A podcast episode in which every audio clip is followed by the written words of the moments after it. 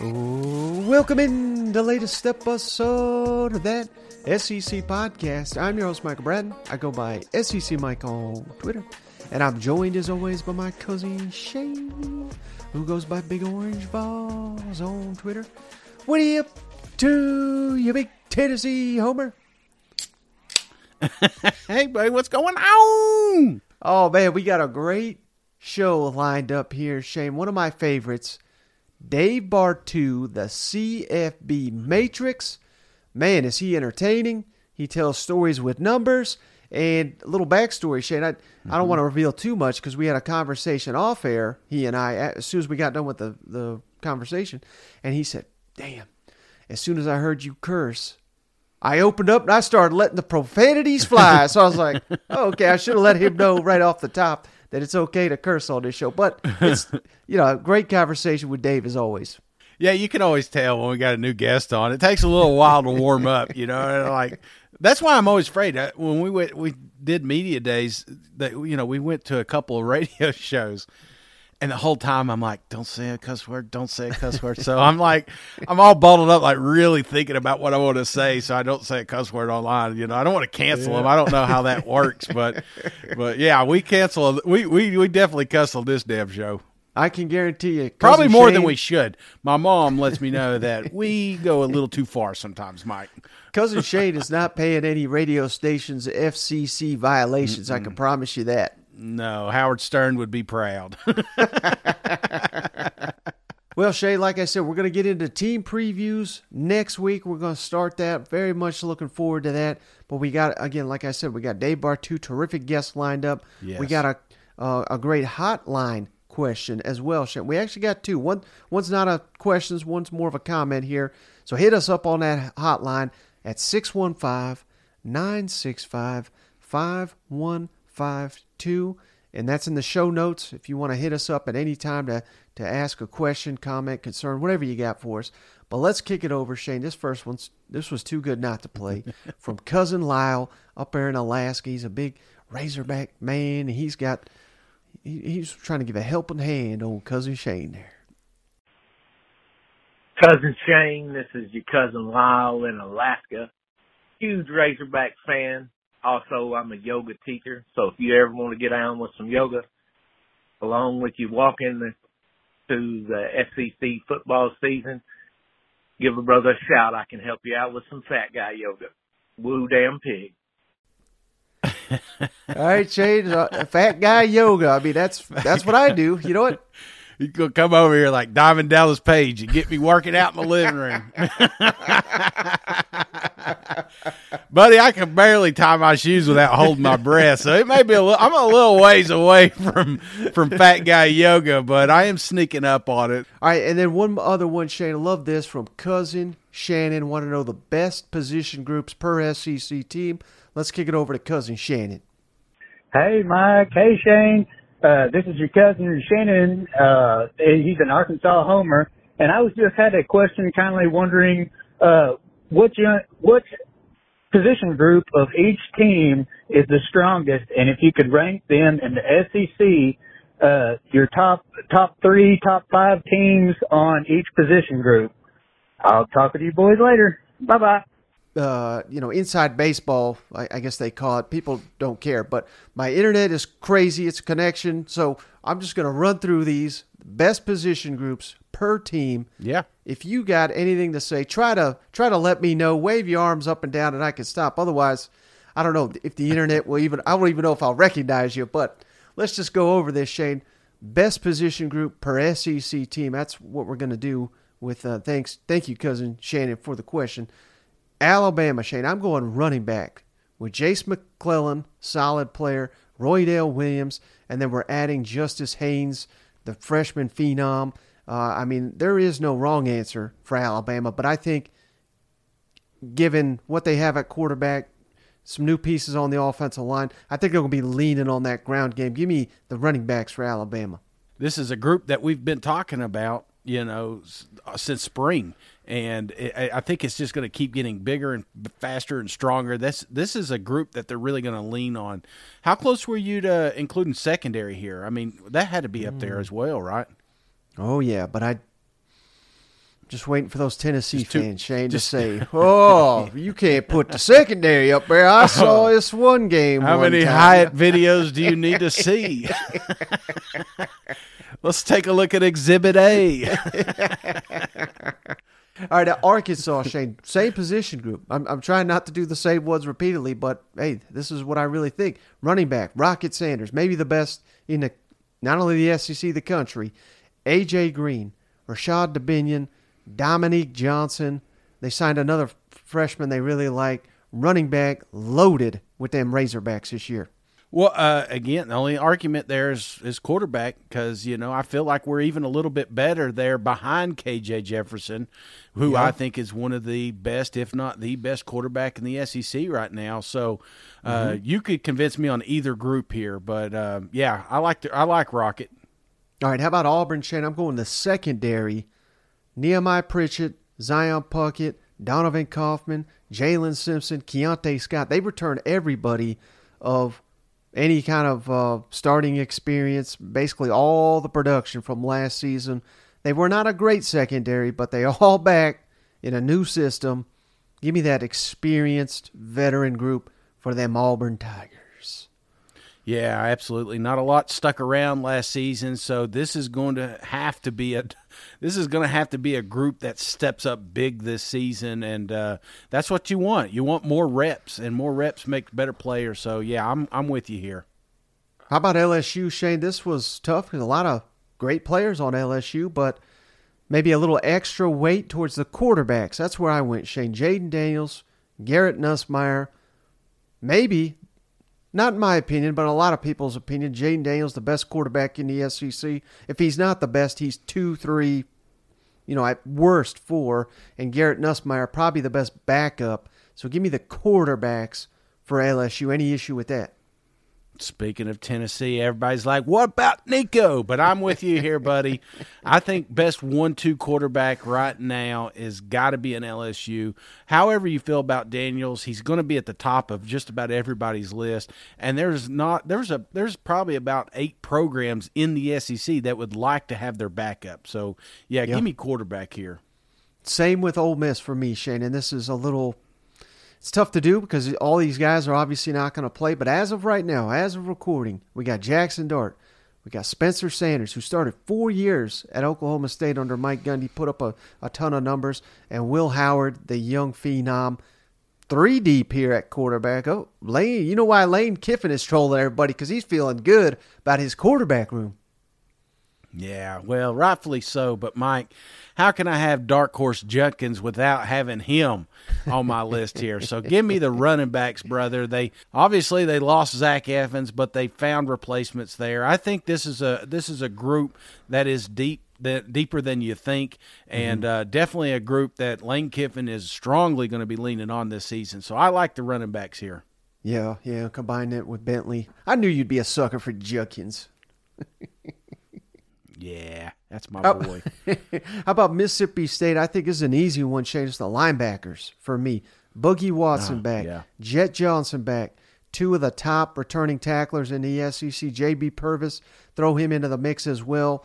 Uh, Mississippi State doesn't use a lot of linebackers, but the two frontline guys they got, elite of elite, Mississippi State, it's got to be the linebackers for me. Yeah, I like me some Will Rogers, but I'm going to go linebacker here as well, Mike. Think this is a great room, and I think this is going to be a showcase defense. This, I mean, a little bit of a rebuild here, and a lot of that's going to have to do with these captains back there. So I like this one. Mm-hmm. Now A and M, this was another tough one, Shane, because there's a few loaded positions. I initially wrote down receiver, Shane, because I think they got the best Yeah, trio of receive, receivers in the entire SEC with Ainias Smith, Stewart, Moose Muhammad. Throw in some of those tight ends too. Really good unit, but I can't go anywhere other than that D line. That's why Shane loves them Aggies. Fadil Diggs, McKinley Jackson, Shemar Turner, Shemar Stewart, Walter Nolan. uh, uh, Overton, LT Overton. I mean, I I just the last guy I mentioned was a five star. Say we're just throwing five stars onto this pile of all this talent that A and M's got. If they're going to do big things this year, it's going to be because this D line dominates in the SEC.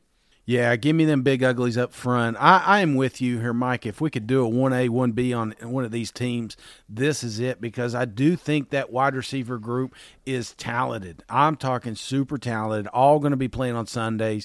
This kind of reminds me of the old Miss a few years back. Kind of reminds me of the Alabamas a couple years ago. They just got a lot of talent on that side of the ball, but if if Texas A&M is going to make some noise, it's with the defense up front, and damn, are they loaded. All right, Florida Gators, Shane, give me them running backs. We're only going to go as far as these two studs yeah. can take us this year. Montrell Johnson, Trevor Etienne, Breakout season for him coming, I really do think. So, Florida Gators, running backs, maybe the best combo in the country. Yeah, yeah, a little bit of an unsung heroes last year, and and I think that's something that that Billy and them are going to lean hard on, and and rightfully so because those those two guys are super talented. Can't wait to see what they do this year. Give me them running backs for the Florida Gators. Now Georgia's another almost impossible one, Shay, because. you, could, throw a dart on a board. A dart. yeah, you're gonna nail a, an elite position group. But I went with tight end, Shane, because of Brock Bowers, because of Oscar Delp, because our guy Rusty Mansell says keep your eye on the freshman Lawson Luckie. I mean, the best player in college football, in my opinion, is Brock Bowers. So I gotta go tight ends for them Bulldogs. Mike, you're frozen, and I had to take a picture of your face because it looked hilarious. so uh, sorry, I didn't I didn't realize Mike was so poor, and we'd go back to dial up here. But um, but I, I think when you're talking Georgia, like you said, you could just about pick any any group. Um, but I also like the tight ends. I think this when you mention tight ends next year, how can you not mention Brock in that conversation of being the best in the country? And and, and that's kind of what they become. I don't want to call them tight end you or nothing like that, but if they continue to put out talent like they're doing down there in Georgia, I, I mean they really could make a case for it here at some point. So give me tight ends as well, Mike. Love it. How about Kentucky, Shane? I went receivers. Dane Key, Barion Brown, electric player, Tayvion Robinson, Dekel mm-hmm. Crowdus, Shamar Turner. This is, I think, the best group of receivers, maybe in school history for them Wildcats. Yeah, I'm with you here too because a lot of people don't outside of Lexington aren't talking about it. You know, I saw a Barry, I saw a Brown uh, video go floating around the internet uh, a couple days ago and stuff like that, but no one's talking about the talent that they have there. And damn, they got a quarterback that can get them the rock. I think that's what makes this group even better. Nothing against what what Will was last year, but this is a new chapter for Kentucky, and I think it's going to start with a little pitch and catch and catch being from one of the best groups in Kentucky. So, do you like that? like a segue. let's go to let's go to Mizzou. Shane's second favorite team this year. Defensive backs for me, Shane. Ennis yes, Rakestraw. Chris Abrams yeah. Drain, Jaylon Carlies, Joseph Charleston, four elite players back for them Tigers. They were a big part of why that defense was so good last year, and they're all back. I love the, this defensive uh, backfield. Oh yeah, the steel curtain, son. This this defense again showed glimpses of it last year, but brother, this this group right here, this secondary especially, is is, is the cream of the crop. This is this is when we get to the end of the season, we're going to be looking back saying, okay, let's rank the defenses from top to bottom. Missouri's going to be toward the top because of this secondary. Total lockdown. So I love this pick. And same position for me, Shane, for uh, South Carolina. Defensive backs, Marcellus Dial, mm-hmm. Nick Emmanwori, DQ Smith, both freshman phenoms last year, David Spaulding, O'Donnell Fortune. I think Missouri's secondary is going to be the the unit that leads them on the defense next season. What are your thoughts? And you know what I love about this defense, especially the secondary, is they will let you know. That's what I like. Loud, vocal, Just no no shit, no nonsense. Let's create an island. You're living on it defense. That's what South Carolina had last year, especially toward the end of the season. And these guys are bigger, badder, faster. Yeah, give me the secondary South Carolina. Tough group. Mm-hmm. Now Tennessee, I'm interested to hear your thoughts, Shane. I, I could have went a few different directions, but I'm going running backs. I think Jabari Small, Jaylen Wright, Dylan Sampson. That's a heck of a trio, and I think with a new quarterback, I think the running game is going to lead the way once again for for Heupel and company. Yeah, I mean, I I could see that, but I love these receivers, brother. They're just so dynamic. They're so different. It's not. I mean, it, there's not just one form there. I mean, you got Squirrel on one side, you got Bru McCoy on the other. Uh, not to mention Keaton. I mean, they they they've got some young guys that are going to pop this season. If mm-hmm. I'm if I'm picking a group, especially in this Heupel offense that are strong suit, give me them receivers, brother. Mm. Well, that's the position group I went for Vanderbilt. Shane, maybe the most underrated duo: Will Sheppard, Jayden McGowan and throw in Quincy Skinner gives AJ Swann some nice targets to work with this fall for the Vanderbilt Commodores. The offense is ahead of schedule compared to the defense. Give me them receivers for the Commodores. Yeah, and I love Swann. I just wish there was a little more depth over there. So I'm going to go receivers as well. And I think kind of same argument that we made with Kentucky. I think mm-hmm. the step up of Swann is going to make these guys look even better in, in, in national media appearance. So give mm-hmm. it to me, mm-hmm. baby.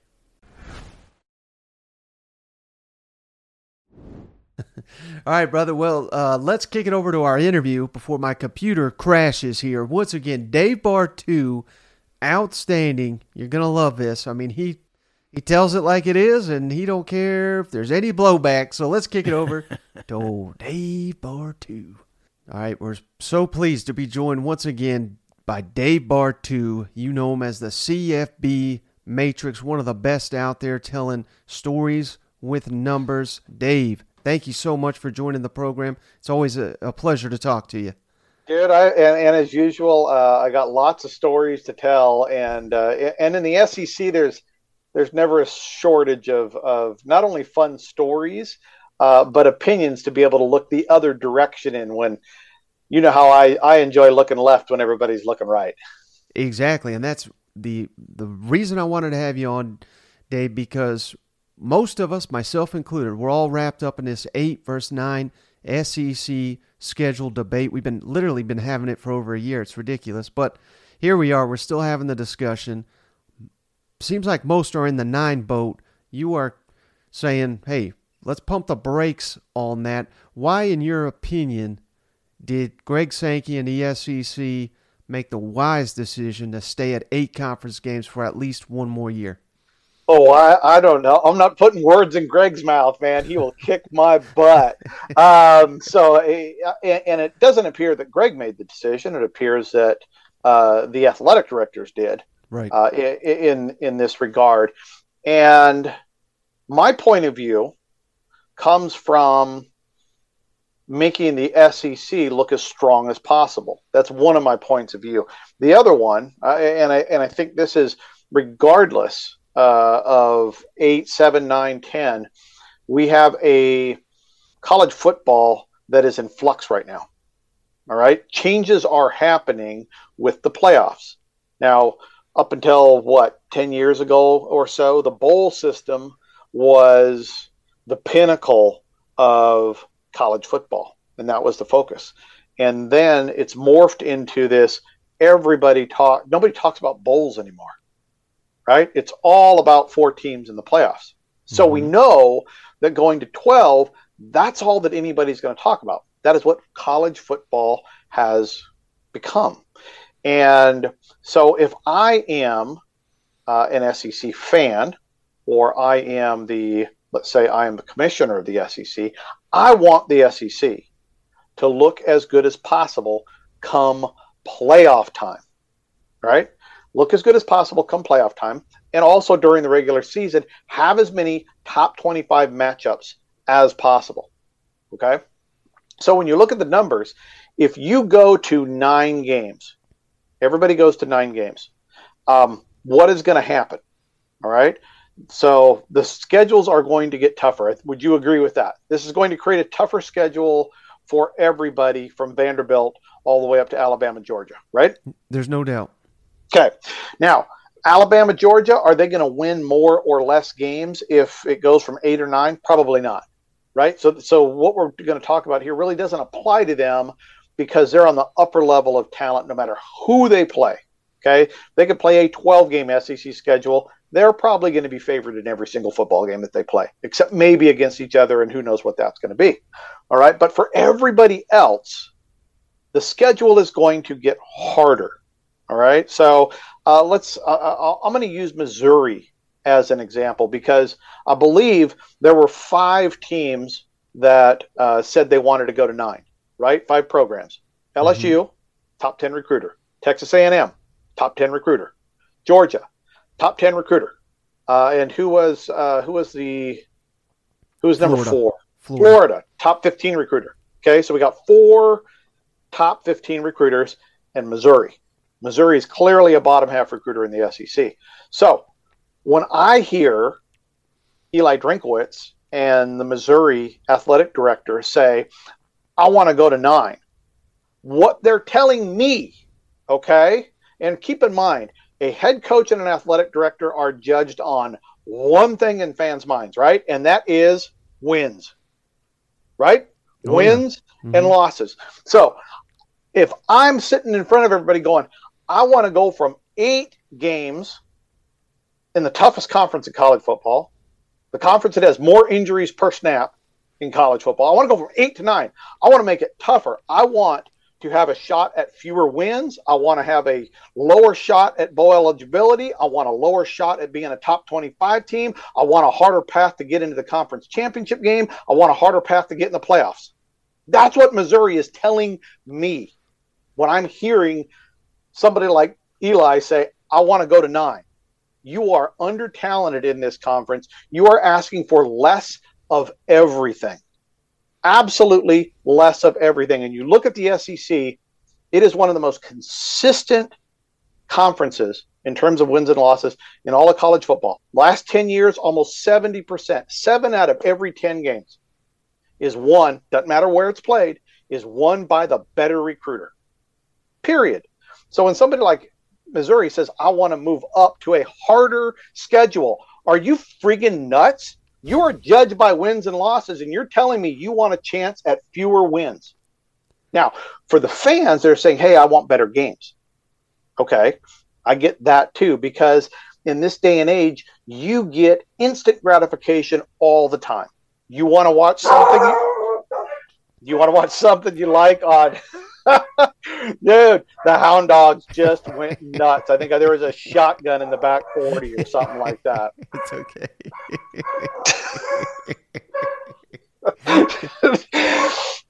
so, oh my gosh, are you kidding me? We, we, we have everything's going to be tougher. All right. And going to nine games, uh, again, I understand the programming from the standpoint of look, we get to control what we want. We all get instant gratification every single day in our programming. Okay. If I want to go to YouTube and watch anything, I want to watch highlights of Maverick making his run with the F F fourteen versus the the the, the Su fifty sevens. I can watch it as many times as I want. Right? If I want to watch Russian oil painting dude talking Russian, I can I can I can make myself happy every second of the day with my programming, except what? College football. So if everything else makes me happy all the time, I want my conference to make me happy all the time. I think it's a psychological thing, is, is a big part of this. Um, but I don't think that fans want a tougher schedule with fewer wins. Now, for whatever reason, there's the fans out there. The, my favorite is, oh, I want a tougher schedule with more wins. Look, Greg, and you want Greg Sankey to bake you a cake and sing you happy birthday too, right? That's not the way it works, right? Tougher schedule, fewer wins for just about everybody. So if it goes to nine, 100% of, of believe at least half the fan bases are going to be pissed. Why? Because their expectation has gone down about seven tenths of a game a year. They go down seven tenths and up seven tenths in losses. Now that doesn't seem like much, but there's a big difference between five and seven and six and six. There's a big difference between seven and five and being a top 25 team. Now, if y'all are playing each other, we also know that top 25 games, that's really what drives everything. I mean, it's is it cool watching Oklahoma, Texas? Yes, it is. Two big brands. But if they're both four and four, who really wants to watch that? Mm-mm. Right? Nobody gonna want to watch that. You know what we want to watch is we want to watch we want to watch an Iron Bowl that both teams are 11 and 0. Now the odds of them both getting to 11 and 0 are much more against them if they're playing a tougher schedule, right? right? So realistically, what we want is more top 25 matchups. But if we go to nine games, or the, then there's you got the idiots that want to go to 10. Now all of a sudden you put a big wall around your whole conference, and all you're doing is just is just playing each other. That's the NFL. NFL has 32 teams; they all play each other. There's not a damn meaningful regular season game ever. There's no upsets. Nobody cares, right? It's it's a bunch of basically 500 teams. So I don't I don't really don't like it going to 10, but I do believe a lot of people, your fans, SEC fans, support going to nine because they want better programming. But what they really want is better games, and they'd rather they'd rather go play more good out of conference games than playing good in conference games. Because if you play four non-conference games, what are the odds that you have more top twenty-five teams in the SEC? It's a lot higher, right? Because you're not beating each other up. You're not right. causing losses within the conference. So, you know, to me, the staying at eight is the best way to go because we don't know what's going to happen with the playoffs. I want to see what's going to happen in that environment before I make a change. But I also look at it as if I stay at eight with 16 teams, my my conference, the SEC, I'm going to have more top 25 teams. I'm going to have more teams that are bowl eligible. Come bowl season, I want 14, 15, 16 teams in the bowls if possible. Okay? I want I want half the top 25 to be SEC teams. If you go to nine or 10 games, guess what? Wins and losses still count. You're going to start knocking yourself out of the top 25. And then you get to the ultimate, which is the top 12. Look, if they stay at eight, I'll say this right now on your show. If they stay at eight conference games and playoffs go to 12, once in the next 10 years, we're going to have a final four of all SEC teams. Okay. You go to nine, those odds drop way off. I won't take that bet because you're going to cannibalize yourself. And mm-hmm. it's and it's going to be you're going to have less top 25 games. Everybody's looking at it as top 25 teams now. They're all going to be top 25 teams with nine conference games. They're not because you're adding losses to the to, to the loss column, which is going to reduce that. So overall, not only because there's change happening right now, but I want the SEC to be the most powerful in the postseason. And to me, that's being eight games, four non conference. I mean, if anything, the Pac 12, the Big 12, uh, the Big 10 drop down to eight, start playing each other.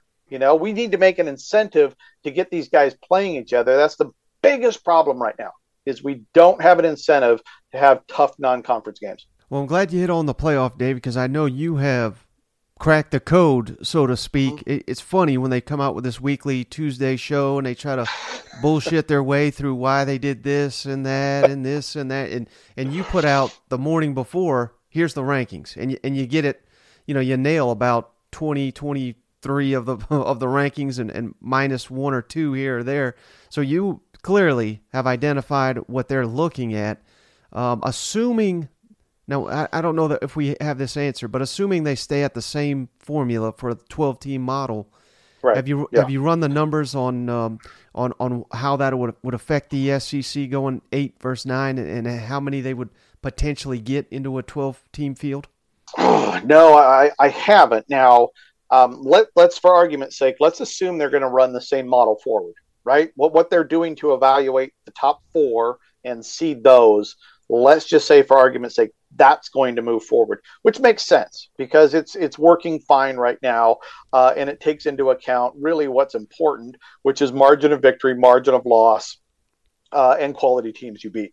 That's essentially the playoff formula right now. So when you look at the sec how does it affect the sec well if that goes forward one of the big things that that the sec has had an advantage of in this new playoff is numbers, is eight conference games, four non conference games.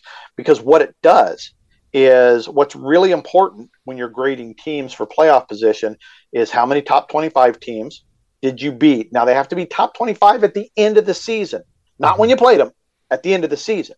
So if you got eight and four versus nine and three, the numbers say your odds are you're going to have more top 25 teams to be on your resume. So staying at eight, it's a resume boost. You go to nine, you're hurting your playoff resume. The second thing is how many quality wins did you have? Now, a quality win in the current playoff system is a team with seven or more wins at the end of the season. You start playing each other, right? You go from eight to nine. Guess what? You have fewer quality wins within the conference. You go to nine to 10, you have even fewer. If, if you were at, let's say, all 12 games were playing the SEC, guess what? You're hardly going to have any quality wins because more than half the teams are going to be below 500. It's a numbers game. That's really what I'm trying to get at is right. it's a numbers game. So how it would work out, I'm not sure, but I do know that if you go to 9, you're going to have fewer top 25 teams over time. You are going to have fewer quality wins available over time, and that hurts your playoff chances. That's why as pretending I'm the commissioner of the SEC, right? That's why I'm saying stay at 8 because you are giving everybody, all 16 teams in your conference, you are giving an opportunity at more top 25 wins, more quality wins. Now, here's where scheduling is important for the Alabama, the Georgias, the LSUs, the Tennessees, and so forth that want to try to get in the playoffs. Now you have to figure out those other four games.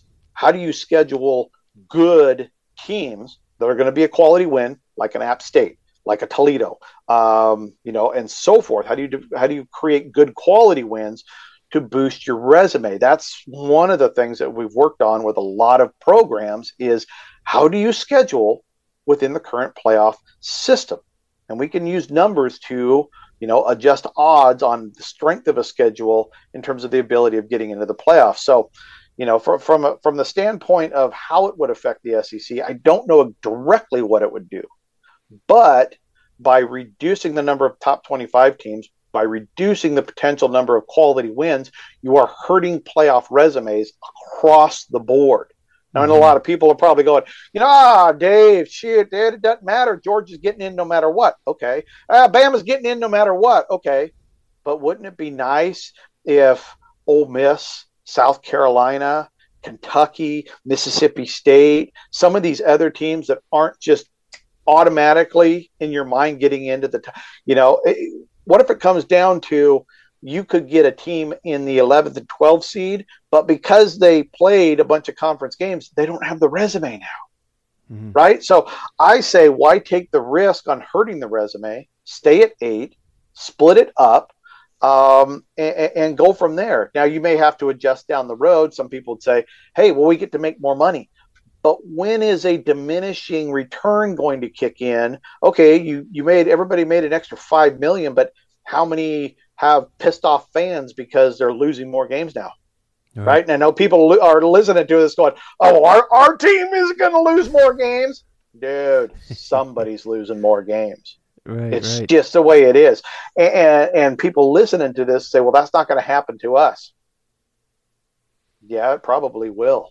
It probably will. Over time, nine games will cost you playoff position versus eight. And if I'm the commissioner, I want maximum exposure during the postseason. You know, so that's what I'd be looking at from that standpoint. So just to be clear, according to the uh, the, the way they do the playoff uh, now, mm-hmm. it doesn't look at Team A's played eight conference games. Team B's played nine conference games. They, they don't. Oh shit! No, that don't matter. That don't matter. That, no, that right? don't matter. No, yeah. it don't matter. Don't matter. Don't matter. You know, all it's it's really easy. Get, get yourself a whiteboard. You can become a playoff genius. Okay, with a simple whiteboard. All right. You go up next to every team, and all you got to do is put a check mark. Did you win the conference championship game? Boom, you get a point.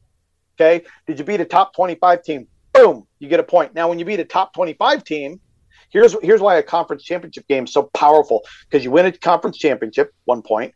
You've beaten a top 25 team in that game, two points, and they're a quality win. That's three. So you just start making marks. Championships, quality wins, top 25 wins, and you do that across the board. It doesn't matter if you play 12 games in conference or 12 games out of conference. Look at BYU. Look, BYU could get in the playoffs if they beat enough enough top 25 teams. Now, where they get killed, they don't get a conference championship game. That's what killed the Big 12. Remember when uh, uh, was it uh, TCU and, and Baylor? Yep. And they said, "Oh, they tied," and everybody's like, "Oh, the tie killed them." No, not having the conference championship game killed them because everybody else above them played a game that weekend and gained basically three points. Mhm. So those are super important. But the eight versus nine, no. People like to say, "Oh, strength of schedule matters." Bullshit. It matters. Strength of schedule means this much. Zero. There is zero correlation between strength of schedule and quality of the team. The only thing strength of schedule and the models out there are weak as hell. Even even strength of schedule I make is weak as hell. What I make shouldn't be used. No strength of schedule should be used, but you got to use one. But what they do is they use it only when everything else is equal. So if you and I are the 12 seed, right, and we both have the same number of quality wins, we both got the same margin of victory, and we both got the same number of top 25 wins, and everything is equal, we got the same record, and you got a better strength of schedule than I do, then you're going to get in. But that's the only time it's going to be used. And I hate when it's used because there's so few non-conference games head to head against these guys. It's hard to create a really good model. But man, for the SOS people, dude, you're never. I've run the numbers so many times. It is using SOS model to determine who's winning is as easy as just picking up a coin and flipping it. Well, Dave, I also wanted to ask you about two point conversions because you're another one. Oh, the ghost chasing the ghost. Oh my god. one. Yeah, I- I'm um, raised. You go for two. I mean, two. Lane Kiffin, Mike Leach, geniuses. They go for two all the time. But according not you, geniuses. when you go for two, you're not a genius. You're Yeah. not a genius. You're a dumbass. you're a total dumbass. You are chasing a ghost. You are trying to catch a unicorn fart under a rainbow in fairyland. It doesn't exist. Look, I'll give you a great example. Uh, 2022, and I could do this for every year going back, but let's just look at 2022. Right, there are 738 games. 738, 738 games. FBS versus FBS. Okay. Um, number of one point endings. Okay. Uh, it was 20. eh, So it's, it's basically the numbers are one out of every 25 games last year ended in a one point game. One out of 25. So if you are, well, you know, if you if you're Lane Kiffin at Ole Miss and you're going for two points, right? You are chasing a game that's going to happen once every 25 games. Okay. Now understand going for two is the expected value of going for two is less than kicking the extra point. Mhm. Okay, the expected value of going for two is less than kicking the extra point. It's even worse if you're trailing. Okay, the odds of getting two consecutive two point conversions in a game is less than 15% if you're trailing. All right, so last year, 738 games, one out of 25 ended up in a one point game. Now, there were only four, four games out of 738 that were influenced directly by two point conversions. Four of them. Those teams went one and three. Hmm. One and three. The only win on a two point conversion that I've given credit to was Utah over USC. And I know, oh my God, LSU fan just lost their shit, right? I was trying to catch you on it. I was going. I was going to catch you You're on it. wrong because you didn't win that game on a two point conversion. You know who lost that game on two failed two point conversions before you had a you should have never had a shot at that two point conversion if Nick Saban doesn't go for two and fails twice. Game would have never gone into overtime. That's one of the three losses. Alabama, Nick Saban. So you're one and three chasing two point conversions in 2022. Well, that's why that's that that data is so fascinating because we all remember the final play, Right. we forget how we got there. Right. Now, was it cool that LSU had the opportunity to go for that? Oh, God, yeah. Right? I mean, it's just, yeah, and Utah against USC at home, basically the last play, going for two. Boom. that is exciting that the play is there. I'm not saying change it. If anybody thinks, oh, then we just don't need two point conversions, no, it makes shit exciting. Don't get mm-hmm. me wrong, right? And when you're in a situation, understand that when you're watching a game where a two point conversion can win it, like LSU or like Utah, that is so rare. So, so incredibly rare. It just, when you're behind and the team's going for two, game's already over. You're dead. You're not, it, it's not going to happen. And if it does, it is such a blessings from the college football gods. You have no idea how rare that is uh, to, to be able to even witness something like that. But when you see a head coach going for two in a situation where the time left in the game and the number of drives they have left to try to win, it does not match up. You see somebody going for two in the first, second, third quarter, he is making a wrong decision. Not only does that lose more games than it wins, it just is such a non-factor. So um, that's my data. That's my take on it. Uh, I don't care who the head coach is. If he's going for two before time running out in the fourth quarter, it's just a bad decision by the numbers. You are chasing a ghost that you're never going to catch. Mm.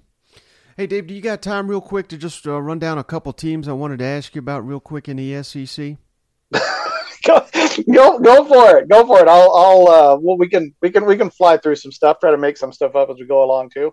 Yeah. Uh, one team I'm fascinated with is Mississippi State with the coaching turnover, uh, an offensive coordinator that has not called plays at Power Five, a defensive coordinator that's never done it, first year head coach. Yet fans are fired up. They're, they're calling me an idiot for saying they're not going to win eight or nine games. Uh, Dude, who, who, who, said who said State's going to win eight or nine games? I mean, all their fans are, are fully on board the, the Zach Arnett train, and he may be a hell of a coach, but year one, that's a, that's a tough tough task. Okay, so is so number one, Mississippi State's a bottom half recruiter in the SEC, right? Mm-hmm. Um, they get they have one of the worst three game runs in all of SEC schedule this year. I think they go uh, Bama, South Carolina, LSU. Yeah, yeah, um, I got it. Yeah, you're exactly yeah, right. LSU, week, South yeah. Carolina, Alabama, yeah. back to back to back. In week what? Three, four, five. Yes. Yeah, I, I, who they piss off to get that? I mean, that's that's just the physicality index of that is brutal. They are going to be beat to shit on that, right? I mean, absolutely mm-hmm. beat to shit. Um, and then, so, Dave, listen to this. Two weeks later, they start this run at Arkansas, at Auburn, Kentucky, at Texas A&M. So three or four on the oh. road oh. Against some of those toss-up games, but three on yeah. the, four in the road. After, after, getting the crap kicked out of them by LSU and Alabama's, uh, it, it's just it's a brutal schedule. Number one. Uh, number two, they're a bottom half recruiter, so you know talent is is not there uh, versus some of the upper teams. Okay, uh, you have entire coaching staff turnover. You got a new OC. You got a new DC. Um, you got new culture. You got new everything. And I mean, seriously, anybody thinking eight, nine wins is abs. If they get there, holy shit, dude, coach of the year, SEC coach of the year, no question. Right? Mm-hmm. Do you know how many games Dan Mullen and Mike Leach won combined at Mississippi State in their first year? Hmm. Nine. Nine. Nine. So, eh, so Mississippi State fan that's going, dude, we're going to win nine games. Dan Mullen plus Mike Leach won nine games combined in their first year. Yeah. Come on. Dude, give the guy a break. I mean, not, not only do you have all that, you have an iconic figure, Mike Leach, dying in December during recruiting season. I mean, he literally couldn't have picked a worse week to leave the program. Yeah. Ah, man, I just why why do the fans have to? I don't get it. I don't get it. I mean, if you want to give the guy a chance, hope for six and six try to get to a bowl, right? Mm-hmm. I mean, give it some, give it, give some time, have some real expectations. You know, maybe they'll get there, right? Maybe he is that guy. I love him. He does listen. He does think outside the box. He's working as hard as any head coach to take in information all over the place. I love what he's doing. But to put the pressure on Zach and the rest of the staff and the kids to try to get to eight to nine wins, oh man, not only you setting them up for failure, you as a fan, you're setting yourself up for failure. The same way going to nine games. Oh, we're going to go to nine games. Our schedule's going to get tougher. We're going to win more football games. That's not the way the math works. And the same thing with Mississippi State, man. Don't get over your skis. I, as as a, as a Mississippi State fan, uh, I'll be happy with six and six. That'll be a great start going in the right direction. If after everything that's happened, they can get to six and six with that schedule, good job, Zach. Now, what about Arkansas? They they overachieved two years ago, arguably underachieved last year. But you, you could just say, you know, they won the close games two years ago. They lost them a year ago. Maybe that's just the difference here. Uh, any thoughts on Arkansas with a new defensive and, and offensive coordinators?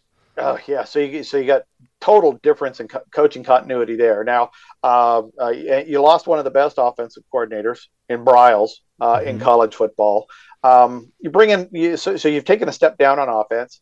Defensively, you've taken a step down right? I mean, we don't know where Williams is going to be. I mean, he's a rising star in our system, but he only has two years as a play caller. So we really don't know his downside. That always scares me is is not knowing the downside of a guy. So I think you're taking a step back in both both spots. Now overall the staff is still very very good. But again, are we talking about a bottom half recruiter in the SEC?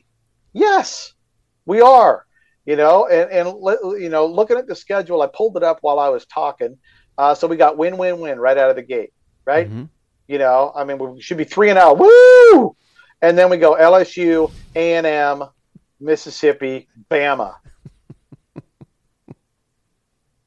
Dude, well, how do you expect you, you, if you if you gonna win them all? No. You're gonna lose them all. you're gonna lose them all. You're gonna be underdog in all those football games, right? Mm-hmm. You know, I mean, you're three and zero, oh, and now you're three and four, and, and, then and then you then you got the matchup of of crazy fans who both think that their team should be nine and nine. So you got Mississippi State and Arkansas. you know, at least for Arkansas, that's at home. So let's give them four and four, and and then they go to Florida. Uh, that's a 50-50 game right there. So now we're at four and a half wins. You get Auburn at home which you're getting them late in the season, but they had probably the biggest overall staff upgrade in all of college football last year. So let's be nice and go 50 50. Now we're at five wins, FIU six, and Missouri at home seven. Man, if you're thinking more than seven and five, and man, that, that, that, oh man, that LSU A&M, Bama, Ole Miss right there. Same thing as Mississippi State. The physicality. Yeah, the back end is easy. Man, I'd flip flop this thing if I could in a heartbeat. Yeah. You know, all your game, all your 50-50 games, all your tough game, you know, your your quote unquote easier games come after this this 20 day, I mean from September 23rd to October 14th, 20 days. You get LSU, A&M, Bama and Ole Miss. God, that is a thankless ass schedule right there. Mm-hmm. Really is. So I don't know what the I don't know what the Vegas total is. I bet you it's close to six and a half. Yeah. The, the over under is probably six, and I'd say six and a half is a good number for Arkansas for the Vegas total. I believe that's exactly what it is, Dave. So you, you referenced Florida there, You, year two under Billy Napier. Uh, I, now I think they're one of the bottom tier in the East, but uh, but some people think I'm wrong, and and hell, uh, for their sake, I hope I am. Do you, do you think Florida takes a, a year two jump under Napier? Uh, I don't know. I don't know how big of a jump it's going to be. Uh, I, I, I really think it's going to be more of a three year process for mm-hmm. these guys. Um, you know, bo- bottom tier. I real I really see. Uh, I really see the East as three tiers, right? You got Georgia and Tennessee, um, and then you have South Carolina, Florida, Kentucky. Um, and then I don't know where you want to put. You want to put Missouri down with Vanderbilt or Missouri up with those guys? You know, I, I yeah, I, I would put them up with them.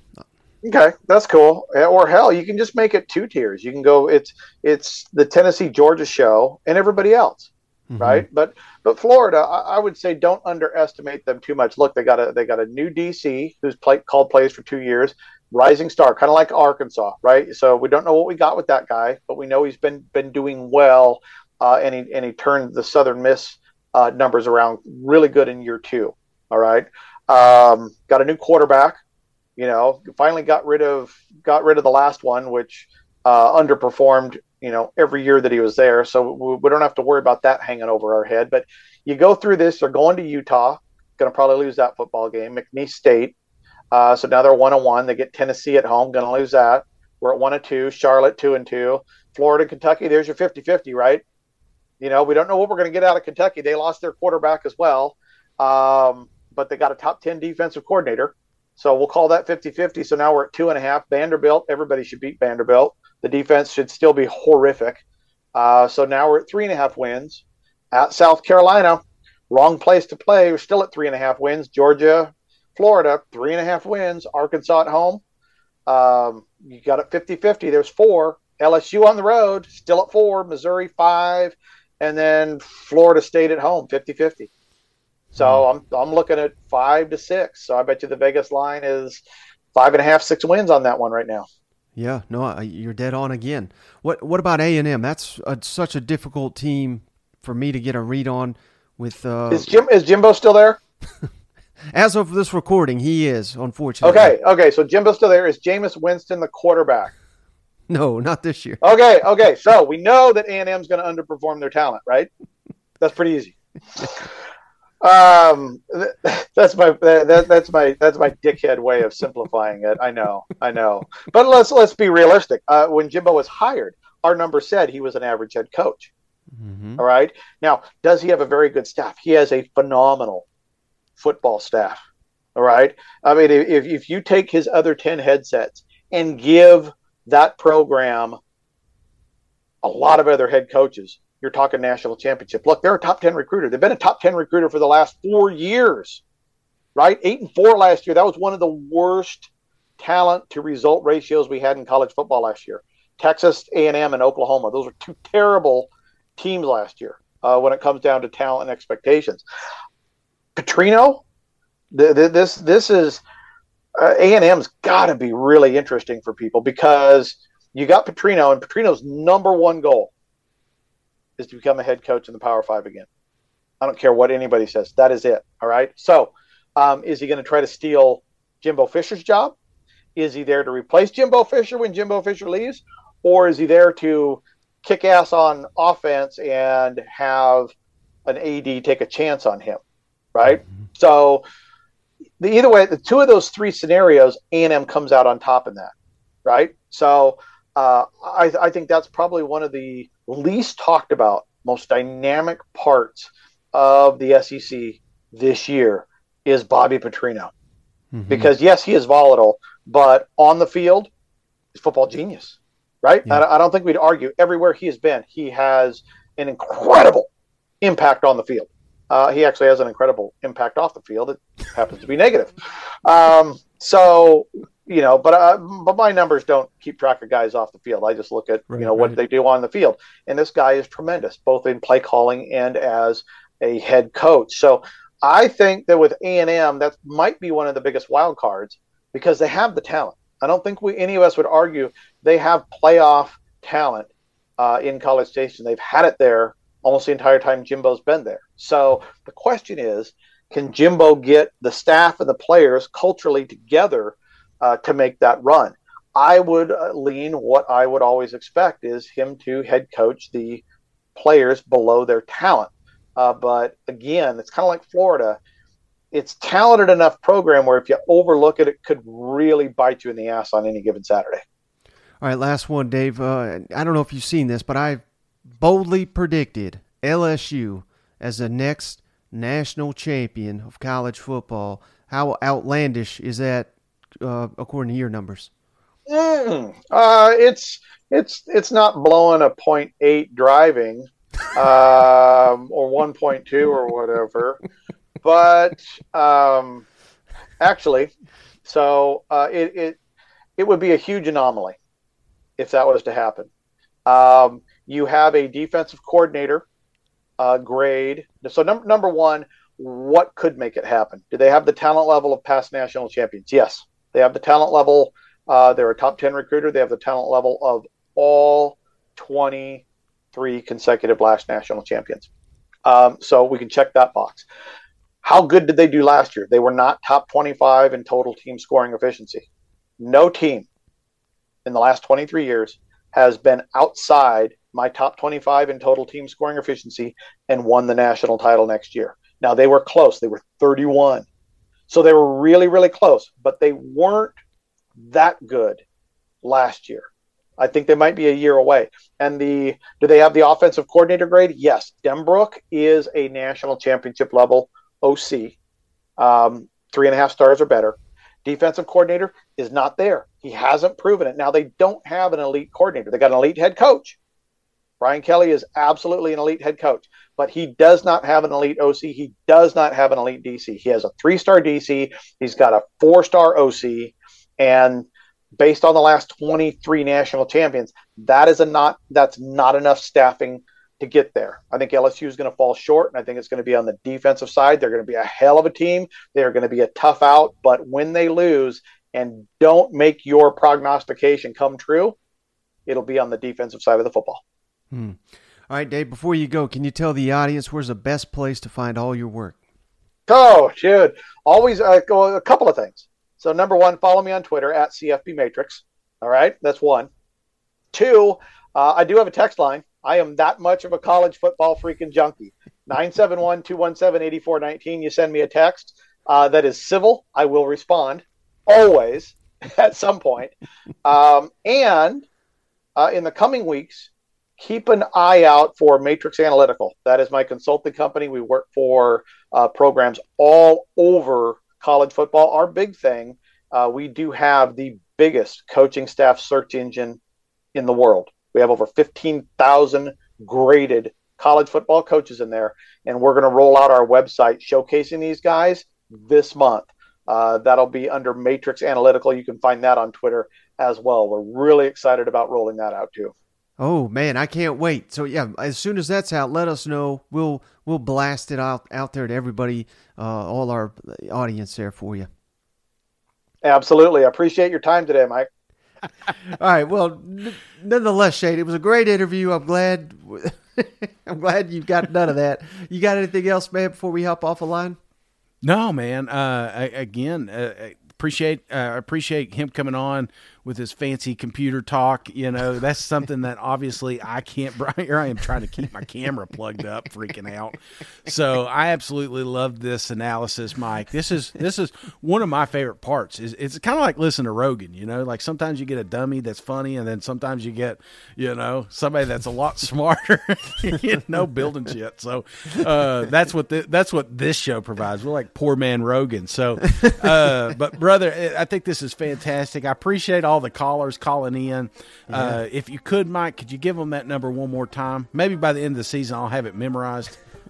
yeah, yeah. Shane texts me, you know, several times a week. Hey, can you give me that number? It's 615 965 5152. So I pretty much have it down, Pat. Shane will get it in, in about two years.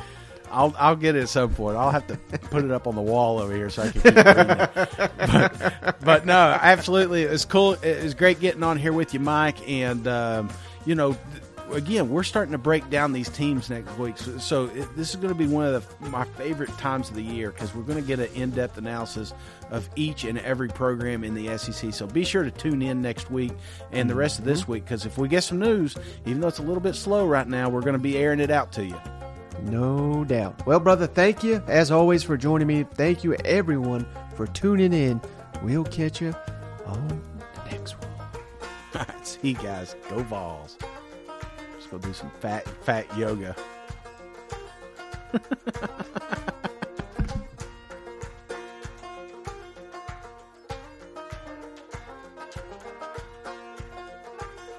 Hey, buddy, this beer's for you, Mike, and cousin Shane.